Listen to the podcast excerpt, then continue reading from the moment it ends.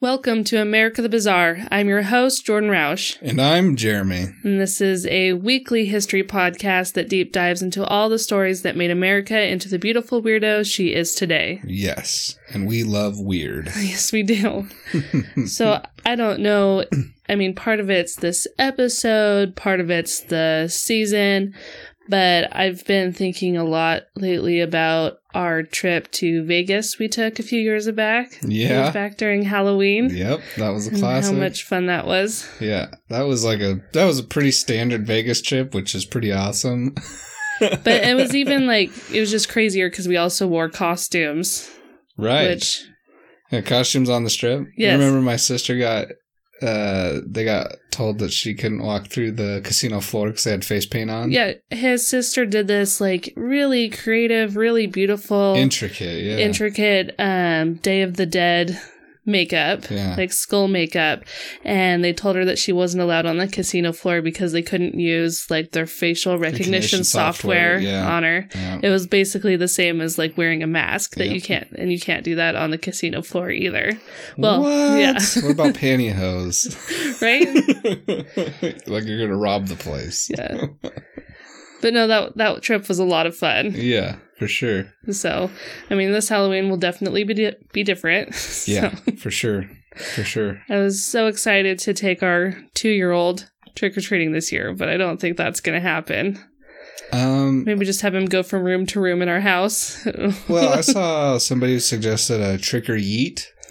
So you go up to the door, or you go up to the end of the driveway, and the kids yell trick or yeet, and then you, as the resident, yeet your candy and huck it at them I, I from your porch, I'm I'm down for. socially distanced. um, yep, I Yeah. like that idea. Yeah. I'm down.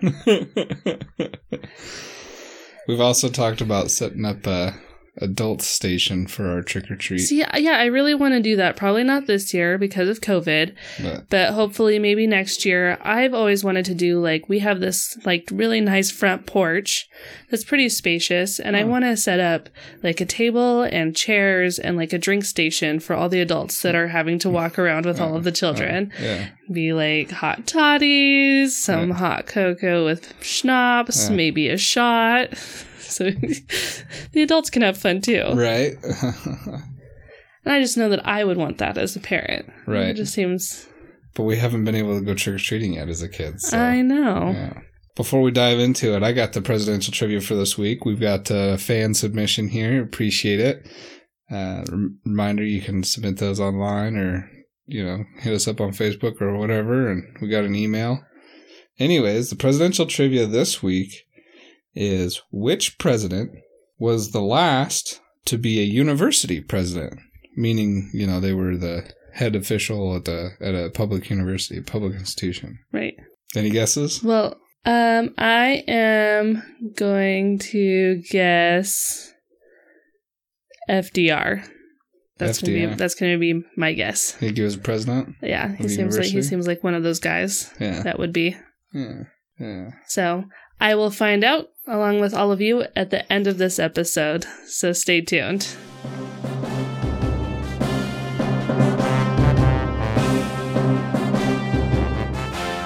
So I brought up Las Vegas because this story is about the original Sin City, and it Ooh. wasn't Vegas. Ooh, Atlantic City? No, Mm, more south. Way more south. Like, um, I, I'm literally. I gonna- apologize for the East Coast listeners. I am not, I do not know my geography once you get west of like, mm, Wyoming? Because we lived there? Yeah. or east? East, of Wyoming, yeah. So I apologize. Well, the, the states just get so little. Right? Um, I'll, well, I'll tell you. It's the Yeah. first sentence of this my script. The town of Girard of Russell County, Alabama, was created near the Chattahoochee River when a federal road was put in between Charleston, South Carolina, and Montgomery, Alabama. The Chattahoochee? The Chattahoochee. oh, Oh, way down yonder. Yeah. the town of Columbus, Georgia was right across the river from Girard, and the two towns were connected by a ferry. Columbus began to grow as a crossroad of industry and trade, while Girard became the town where everyone go- would go to drink, gamble, and fight. We're talking Columbus, Carolina, right? No, Columbus, Georgia. Oh, Columbus, Georgia. Yes, Not Ohio. not Ohio. Turns out there's a lot of like a lot of states have towns named I Columbus. know. I think Idaho even does. I think it's a small one, but Probably. yeah. So at the turn of the century, Girard's main economy was liquor. Many of the citizens took part in the manufacturing and trading of illegal corn liquor, but the town also had a legitimate distillery and whiskey warehouse that shipped liquor all over the southeast United States and even as far as New York and Boston. Yeah, but such something sweeter about that illegal bootleg it's- yeah. liquor, you know? It's something about how it's just not just, didn't quite pass through- regulated, Yeah, you know? that just makes it a little it gives Oh, it that burn. yeah, you know? Yeah, it's just Right in your belly. I, I, uh, you can call it a burn. I like to call it sweeter, you know? A bank was opened up in Girard to handle all of the cash that the liquor was bringing into the town. Like, this is still a small town, but Mhm. Didn't even have a bank yet. nope. But they got one for the liquor money. In 1915, Alabama's legislature overrode the governor's veto and statewide prohibition was put into effect. So, kind of like our episode Carry a Nation, Mhm. where some of these some of the states across the United States were putting in their own prohibition laws before which which episode was that? So that was episode 18 Hatchets and Alcohol Don't Mix. Hatchets and alcohol don't mix. That's right. Um, but yeah, so there are many. she was crazy she too. was she was crazy. It was a wild episode. It was un- unbelievable. But yeah, anyways, um, many many states were putting in their own prohibition laws way Right. before that. It was actually prohibition was actually a very popular um thought process. I don't even know what you yeah, it was pop culture. It was Yeah, a, it was and- a, the It was a pop culture idea. Yeah. idea. So alcohol obviously was the e- was the economy of Girard, and without it, many families went into bankruptcy and lost their homes. It didn't take long before citizens of Girard decided to just not abide by prohibition laws and continue the manufacturing and sale of alcohol anyways. Hmm. Anyone who tried to interfere with Girard's liquor were met with beatings, their house and property burned or destroyed, the hamstrings of their horses cut, and or murder. Jesus. So quickly, it was just like, "Hey, Hmm. you're gonna mess with this." It sounds like very organization, organ, organized crimey. Yes, no, it, def- it definitely is. It didn't take long for that to kind of take hold. Yeah, I'd see why you start calling it the original Sin City. Oh yeah, Uh, a side note: Do you think lot, the city of Las Vegas will out- try and sue us for using the original current claim Sin City? see, I don't think so because like them Vegas? calling it the original, calling Girard, um, the original Sin City was used in like almost every single book and Oh, yeah. article or like Yeah. the wickedest also, city I in don't the think country. I think Vegas is trying to kind of get away a little bit from the Sin City. yeah, and this town very much tried to um, accept it. yeah embrace it. embrace it. That's Yeah, the word I'm looking were. for. Yeah. Um, if newspapers tried to write about the illegal liquor trade, their presses were often smashed. Some of the members of this citizen gang that would go mess with people that tried to mess with yeah, liquor. they're just citizens, right? Yeah, It's yeah, they're just citizens. crime. Yeah, just yeah. Citizen. That's just the name they came up Um, with. so, if any of them were indicted for crimes by the Russell County Grand Jury, they would often make bond, and then when they didn't show up to court, the bond was just forfeited and the case never went to trial, and that was that. Like, nobody even went looking for them. A warrant was never put out for their yeah, arrest. probably because these people were terrified to try and go right, yeah. destroy this economy. Yeah. that people like were quite literally willing to put their lives on the line Right. for. The Women's Christian Temperance Union, which Carrie Nation, like I said before, was heavily involved in, Right. and the Anti Saloon League were upset about this open defiance of prohibition and asked the governor of Alabama to do something about it. When the governor was slow to interfere, the Attorney General of Alabama, William Logan Martin, sent 40 hand picked deputies into Russell County and ordered them to destroy over $1 million worth of illegal liquor. Hmm. The deputies began to kick in the doors of illegal saloons and hauling their owners along with all of their liquor out into the streets. 106 barrels of beer, 46 barrels of whiskey, and 1,000 bottles of wine, gin, and other liquor were all smashed. The, That's a lot of booze. that's a lot of booze. the liquor all began to run in a stream towards the Chattahoochee. Men began to jump into the stream that they were calling Whiskey Creek and tried to drink as much as they could before it all washed away down the river.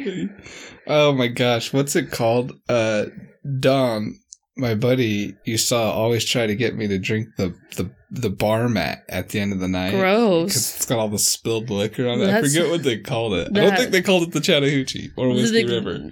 The Whiskey Creek? Yeah, Whiskey Creek. Whiskey Creek? Yeah. Uh, yeah. So, anyways, they're like, no, not all the booze. Yeah. One of the liquor warehouses was seized, and the liquor that remained there was guarded by the Alabama National Guard. The Alabama Chief Justice disqualified the Russell County Court and sent an attorney general named Hugo Black, who later became a United States Supreme Court justice, to act as the chief prosecutor for the Justice state of Black. Alabama, along with Judge A.H. Alston, who put together a grand jury. wow. Black and Alston quickly got to work. The city marshal was convicted of accepting bribes from liquor dealers, the sheriff was impeached, and the mayor and board of aldermen all resigned. Anyone who had been found to violate prohibition laws were tried, convicted, and either fined or sent to jail. Satisfied with the law and order that they had brought to Girard, Black and Alston left. About six months later, in March of 1917, It was all undone. Liquor runners dug a tunnel through the riverbank that went underneath the floor of the liquor warehouse that was guarded by the National Guard. The liquor was then taken through the tunnel and then shipped down the river, Oh my. where it could be sold. Nice. The United So this was all like seized liquor that they're. that was like locked in a warehouse Yeah. and guarded by National Guard soldiers outside, and they just dug up through the floor. Jeez.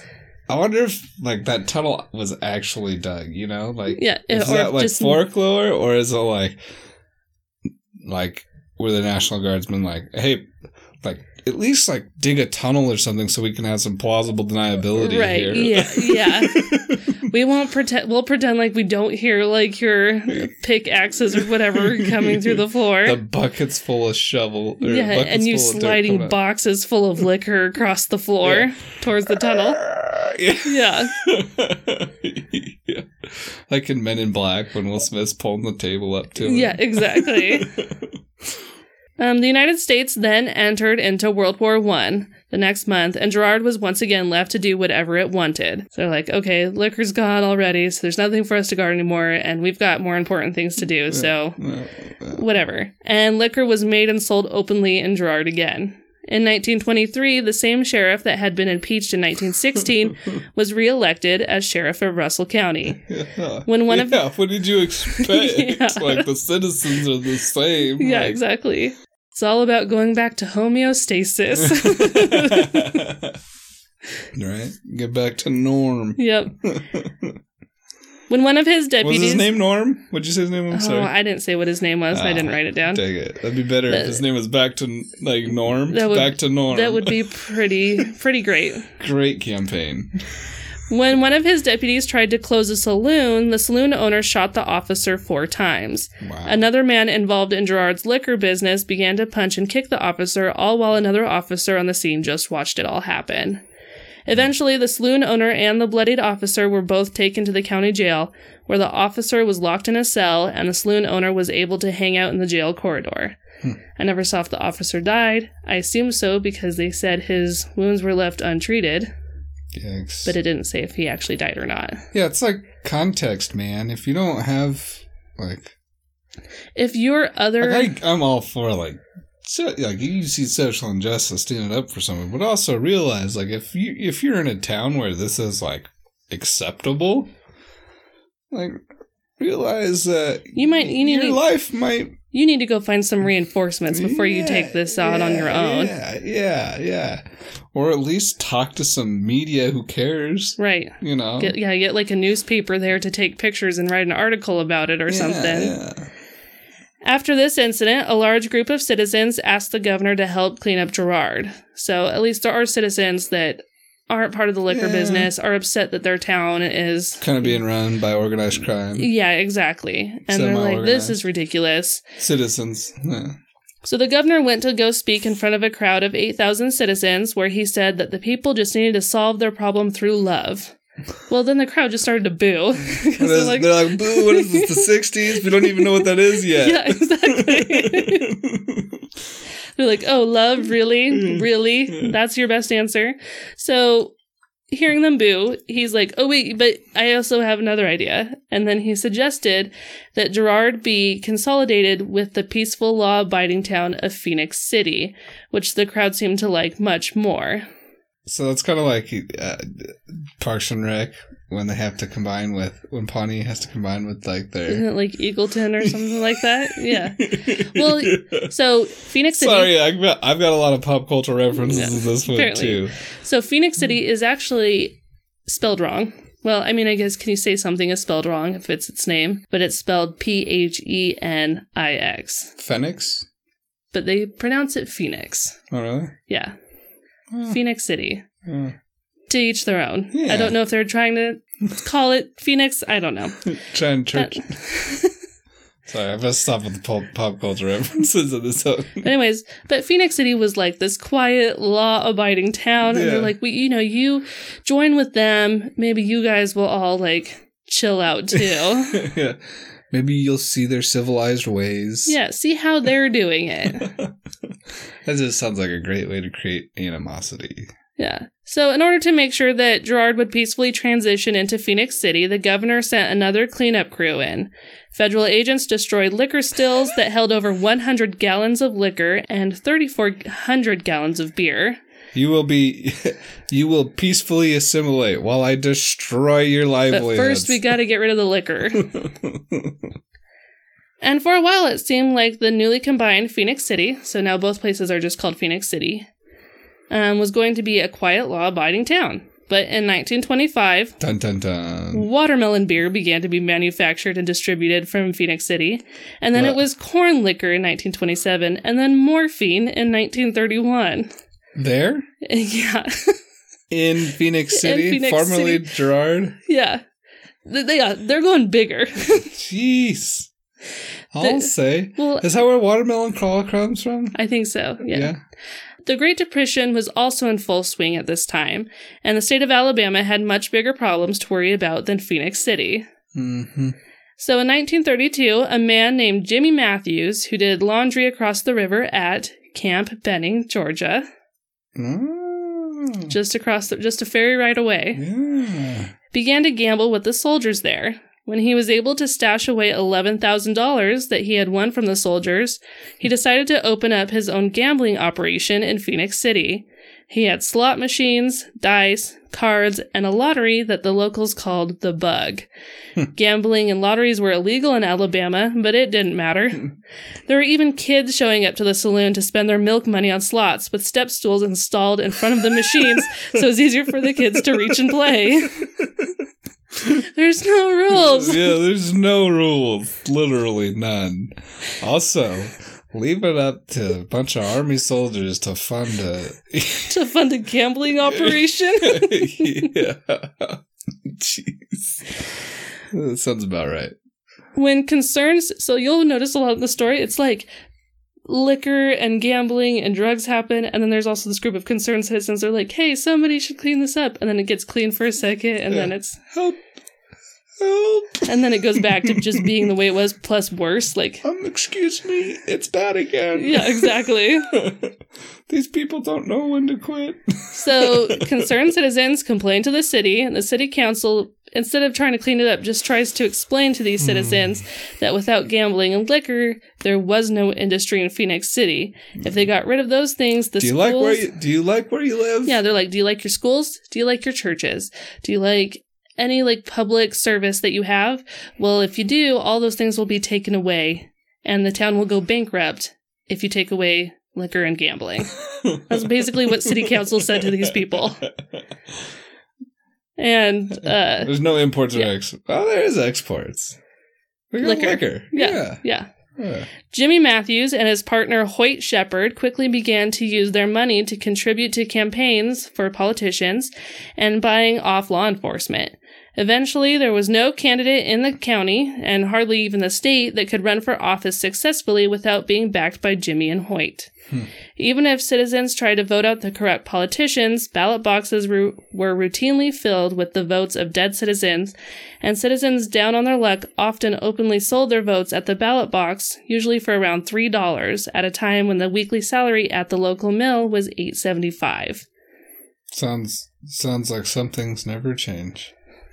I was like, you're in the middle of the Great Depression. If you can afford to feed your family for a week by selling yours and your wife's votes, Yeah. then you're going to do it. Right. No, absolutely. I mean, that's like, I mean, it sucks Yeah. because, you know. That's how democracy dies. Right. yeah, yeah. Yeah. Yeah. Yeah. If a case against anyone was brought to court for gambling or liquor, the district attorney usually dismissed the case based on the lack of sufficient evidence, because the district attorney is obviously in the pockets of Hoyt Shepherd. hmm Also, probably likes to live Yes, that too. and is making a handsome salary. Yep. If there was way too much evidence to use that excuse, where it's like, okay, you guys, I can't use the insufficient evidence excuse, the witnesses were then intimidated with threats of violence to themselves, their families, or their jobs. Which is also a crime. So it's like straight up like organized crime, yeah. intimidation, yeah, racketeering yeah, now. Yeah, yeah, yeah. Intimidate. That is a crime. So Yeah. having taken evidence that that's that's a big no no. So it probably wasn't the district attorney doing the intimidation, but I can imagine who. Hoyt. Yep.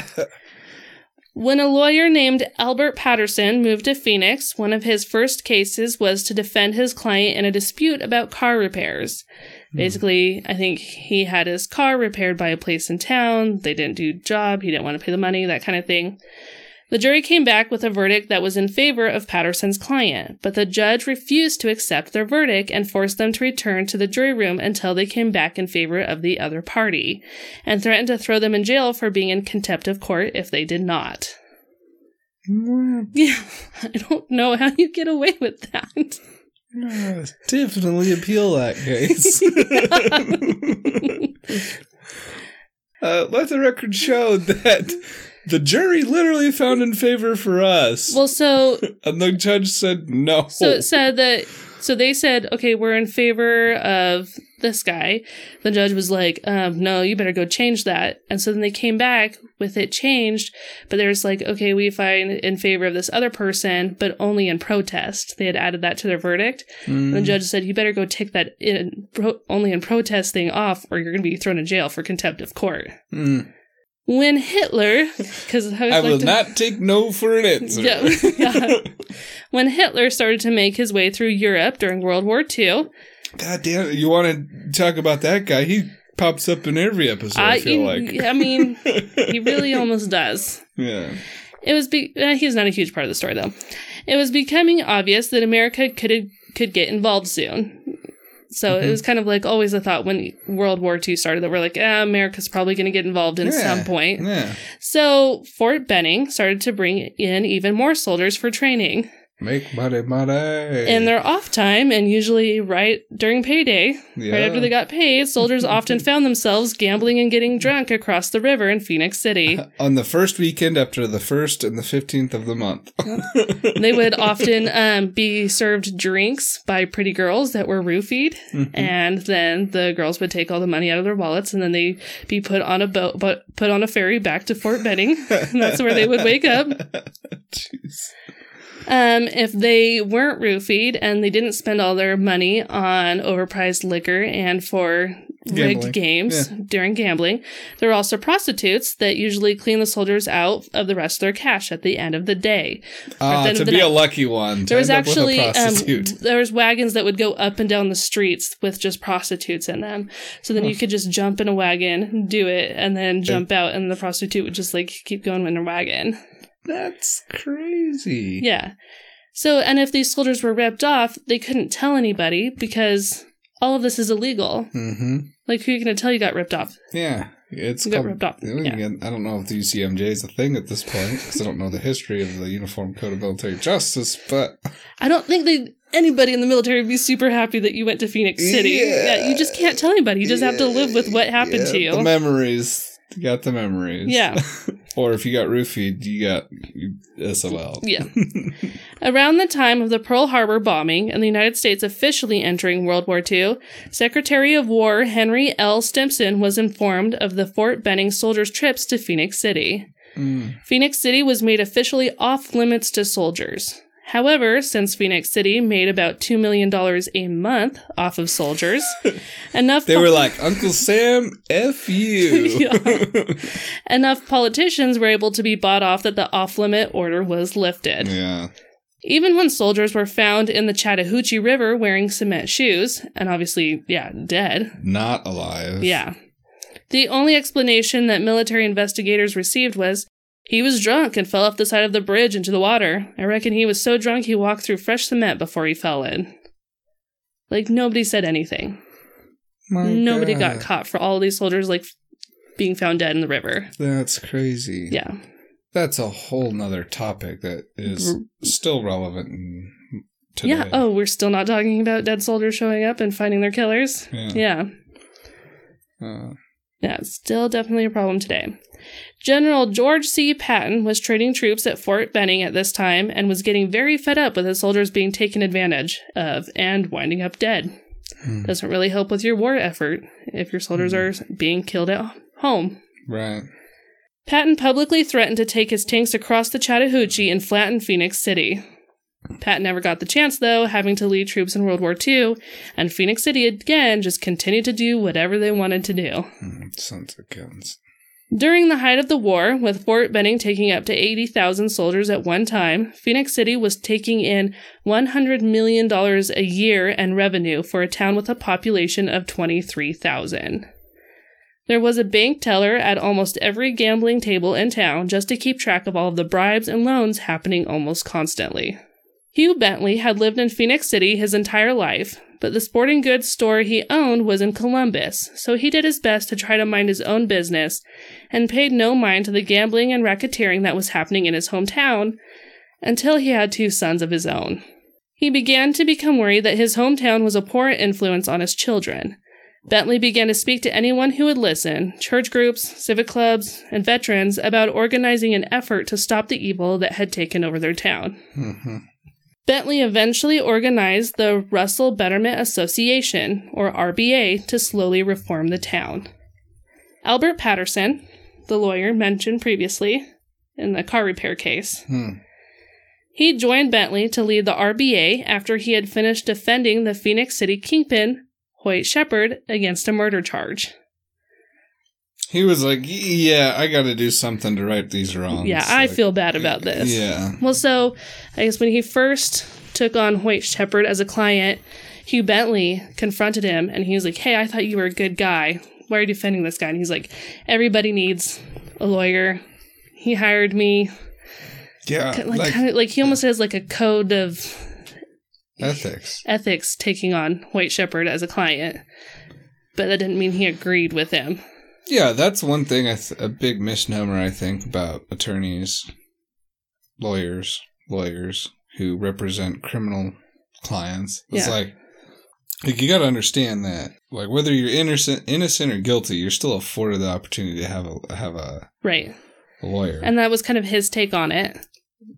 yeah, no, that's Well, I mean, that's not, not his take on it, but yeah. That's yeah. That's I mean that's like yeah. I mean it, it- whether they're shitty people or not, and I mean unfortunately you have a duty to a client. Like Yeah. whether you agree or disagree with what they've done. But yeah, I think he just was like, okay, I now also being his lawyer, I've seen even like, you know, f- Oh yeah, he probably got an eye full. yeah. or an he's or all right, we, all of a. yeah, we really yeah. need to stop this. This is way worse than either of us could have ever imagined how deep this wormhole goes. Mhm. Bentley's house was bombed, and Patterson's law office was set on fire. Others in the RBA were harassed, beaten up, and banned from several establishments in town. In 1952, the RBA placed members at each polling station so that they could watch out for voter fraud. When they tried to intervene, they were beaten up by Hoyt's gang members. Hmm. In 1954, Albert Patterson decided that he would run for Attorney General of Alabama on a hardline anti crime platform.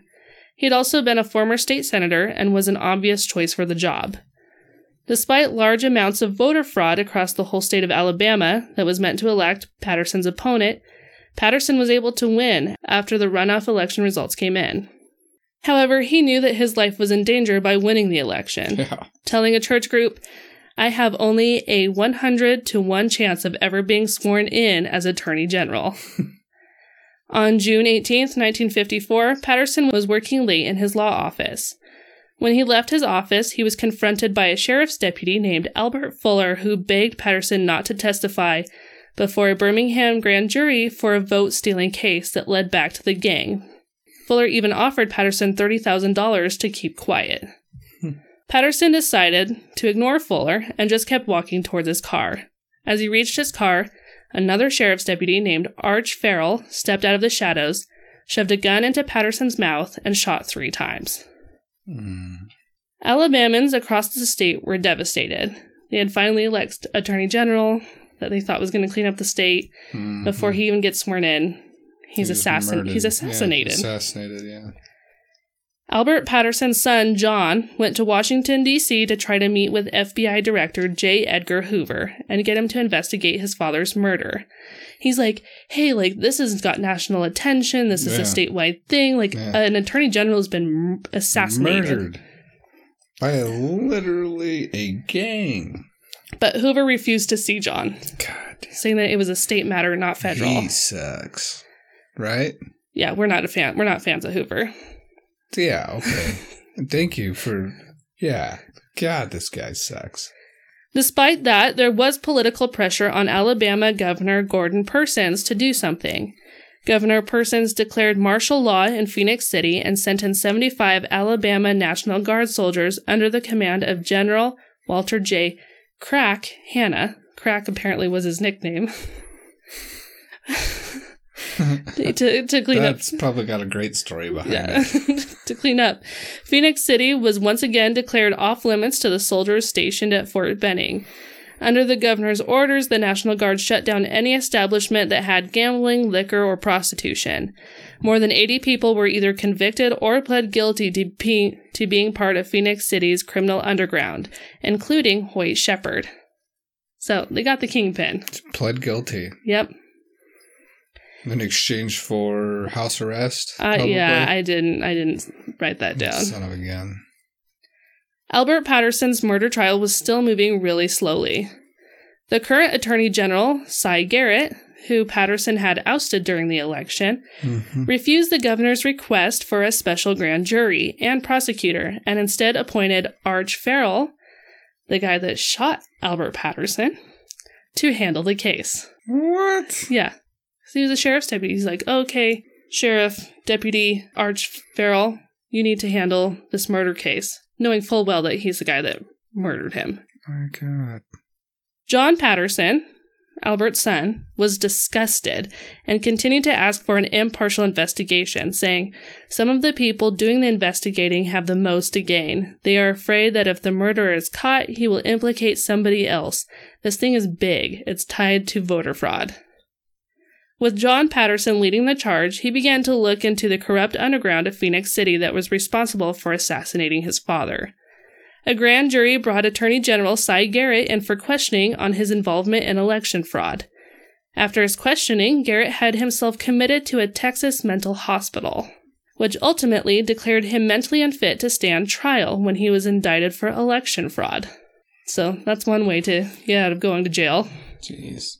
The Assistant Attorney General, Bernard Sykes, was actually a good guy, and so now he's acting Attorney General, and he removed Deputy Arch Ferrell from office and had an honest investigation finally start into Albert Patterson's murder. The newly appointed sheriff, Lamar Murphy, located an eyewitness almost immediately to the murder that testified that he clearly saw both Fuller and Ferrell approach Patterson before he heard gunshots. Fuller and Ferrell were indicted on murder charges. Good. The same afternoon that the eyewitness testified before the jury of Fuller and Ferrell, He was found stabbed and later died in a hospital from his wounds. Oh my god! Like, how is this not like clearly Like, oh, obviously this guy, like, this is, we- we've got the right intimida- guys. intimidating slash murdering witnesses? Right. Uh, Other witnesses began to pop up, though, and it was found that Si Garrett, the attorney general that's now in the mental hospital, had hired Fuller and Ferrell to carry out the assassination. Fuller was eventually convicted, but Ferrell, the guy that actually shot Patterson, was acquitted. What? Because he was hired. Not because he was hired, it was like still like they still like there still wasn't enough evidence. Fuller's fingerprints happened to be on Patterson's car, but Ferrell's were not. Mm-hmm. And so he got away. Mm-hmm. Even though like he's the one that shot. Yeah. He has one person testify. Oh, I wasn't there. He wasn't there. Right. No fingerprints on his car. Right, exactly. No conviction. Yep. Jeez.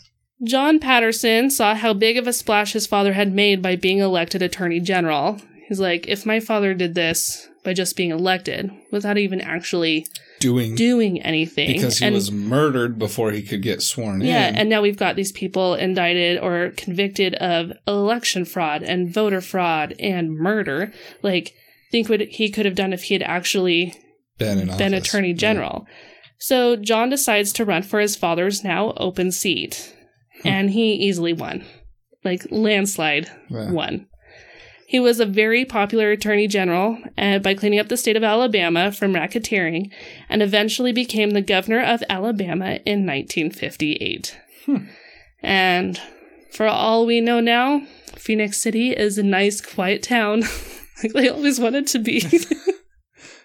After one million years of war, Jesus.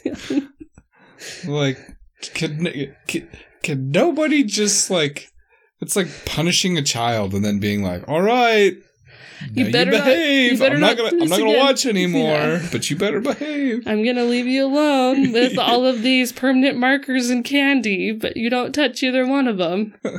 so, my sources for this story are When Good Men Do Nothing The Assassination of Albert Patterson by Alan Grady, Slaying Led to Sin City's Deliverance by Philip Rawls, The Tragedy and the Triumph of Phenix City, Alabama by Margaret Ann Barnes, and Patterson for Alabama The Life and Career of John Patterson by Jean L. Howard. All right. So before we get to President trivia, I have updates from episode 40 Radioactive Oatmeal. that was crazy, right? Yeah. If you haven't listened to it, go check it out. That was, uh, you know, So that one was basically about how eugenics were a huge thing in America at the time, where basically, if you weren't at least middle class, if you um, didn't have at least average intelligence, if you did drugs or um, were an alcoholic, we basically you were thought of lesser and, and we could.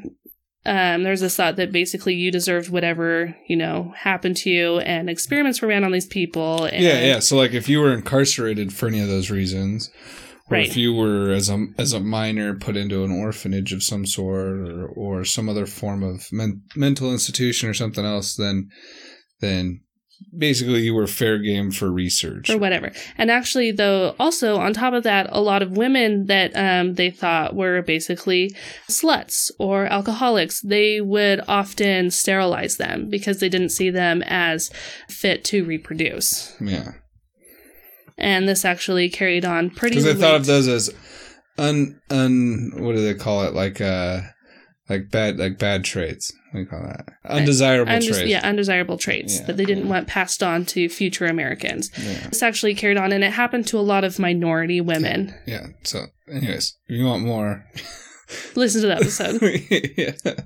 So, but this actually came out. This article came out today, the day that we're recording, and I will give it a caveat that it is in the very initial stages of investigation. But there's a Department of Homeland Security ICE whistleblower, and there's a nurse from one of the immigrant facilities that's alleging failure to follow COVID protocol, and that's a big part of the complaint. But also that there's a doctor who his like his thing is He's the doctor who gives hysterectomies to women. He's the uterus collector. That's Oh, what she's God. cited as saying. Uh, the the whistleblower who um, helped one of the government watchdogs file the complaint. Uh, this occurred in Georgia, in Irwin County detention at the Irwin County Detention Center. So pretty crazy that that an allegation like that is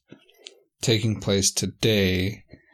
Some So are they saying that it's he's performing a lot of unneeded hysterectomies Yeah. on women? Which I'd assume so because So- getting a hysterectomy is a huge deal. There are many problems that you can handle without getting a hysterectomy. Yeah, so his so what her I don't know if this was in the complaint, but basically what she's told the the the government watchdogs is that you know obviously these these women um, are in the detention facility for a reason because they're they're illegal immigrants or or whatever, right? Right. However, they are you know they don't speak English, so this doctor is asking them questions, and then is pretty much, according to her, not you know, he's just kind of going, all right, well, let's just give you a hysterectomy if you've got some sort of issue down there instead of trying to treat, you know, whether it's an infection or some other some other issue. So these women are are you know they're in unsanitary, unsanitary conditions in a lot of these Yeah. detention facilities and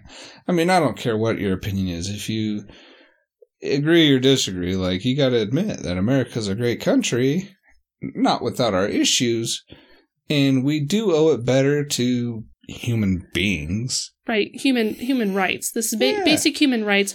You Yeah. shouldn't be There's reason that- sterilized without your full and totally acknowledged consent. right Because that's what hysterectomies do. For those of you who don't know, that completely sterilizes you, yeah and that is a huge thing to take away from somebody. yeah Wow. but yeah it's it's it's pretty it's pretty wild it'll be interesting to see if these claims have any merit in the very early stages of the legal process and i hope to have some updates as yeah, we progress definitely. We'll definitely keep you guys updated, and we'll keep an eye on that story. yeah So now we're going to do presidential trivia. yeah Jeremy's got the answer. yeah so you guessed fdr I guessed FDR. or teddy roosevelt no you I guessed guessed teddy roosevelt no, I guessed FDR. oh did you Yep. Oh.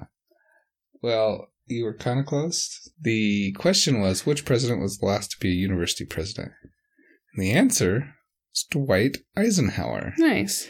He was the president of Columbia University from 1948 to 1953. And apparently it was not a very amicable relationship. He, so in his role at Columbia University, he didn't really do his job.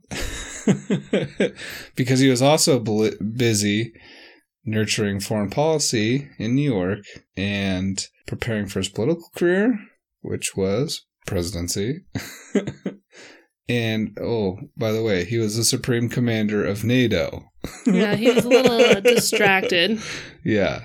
So he was a man of many hats during those five years. So, Probably needed one less hat. yeah. or two or three. Yeah, I mean, Supreme Commander, that's a pretty big job. That should that sounds like something that that, that should be your only job. that's your hat. Yeah. You're going to have that in like Family Man. Yeah, maybe part time. Yeah. So, anyways, if you got any presidential trivia for us, feel free to send it by any ways of. You can send it to us through any of our social media accounts.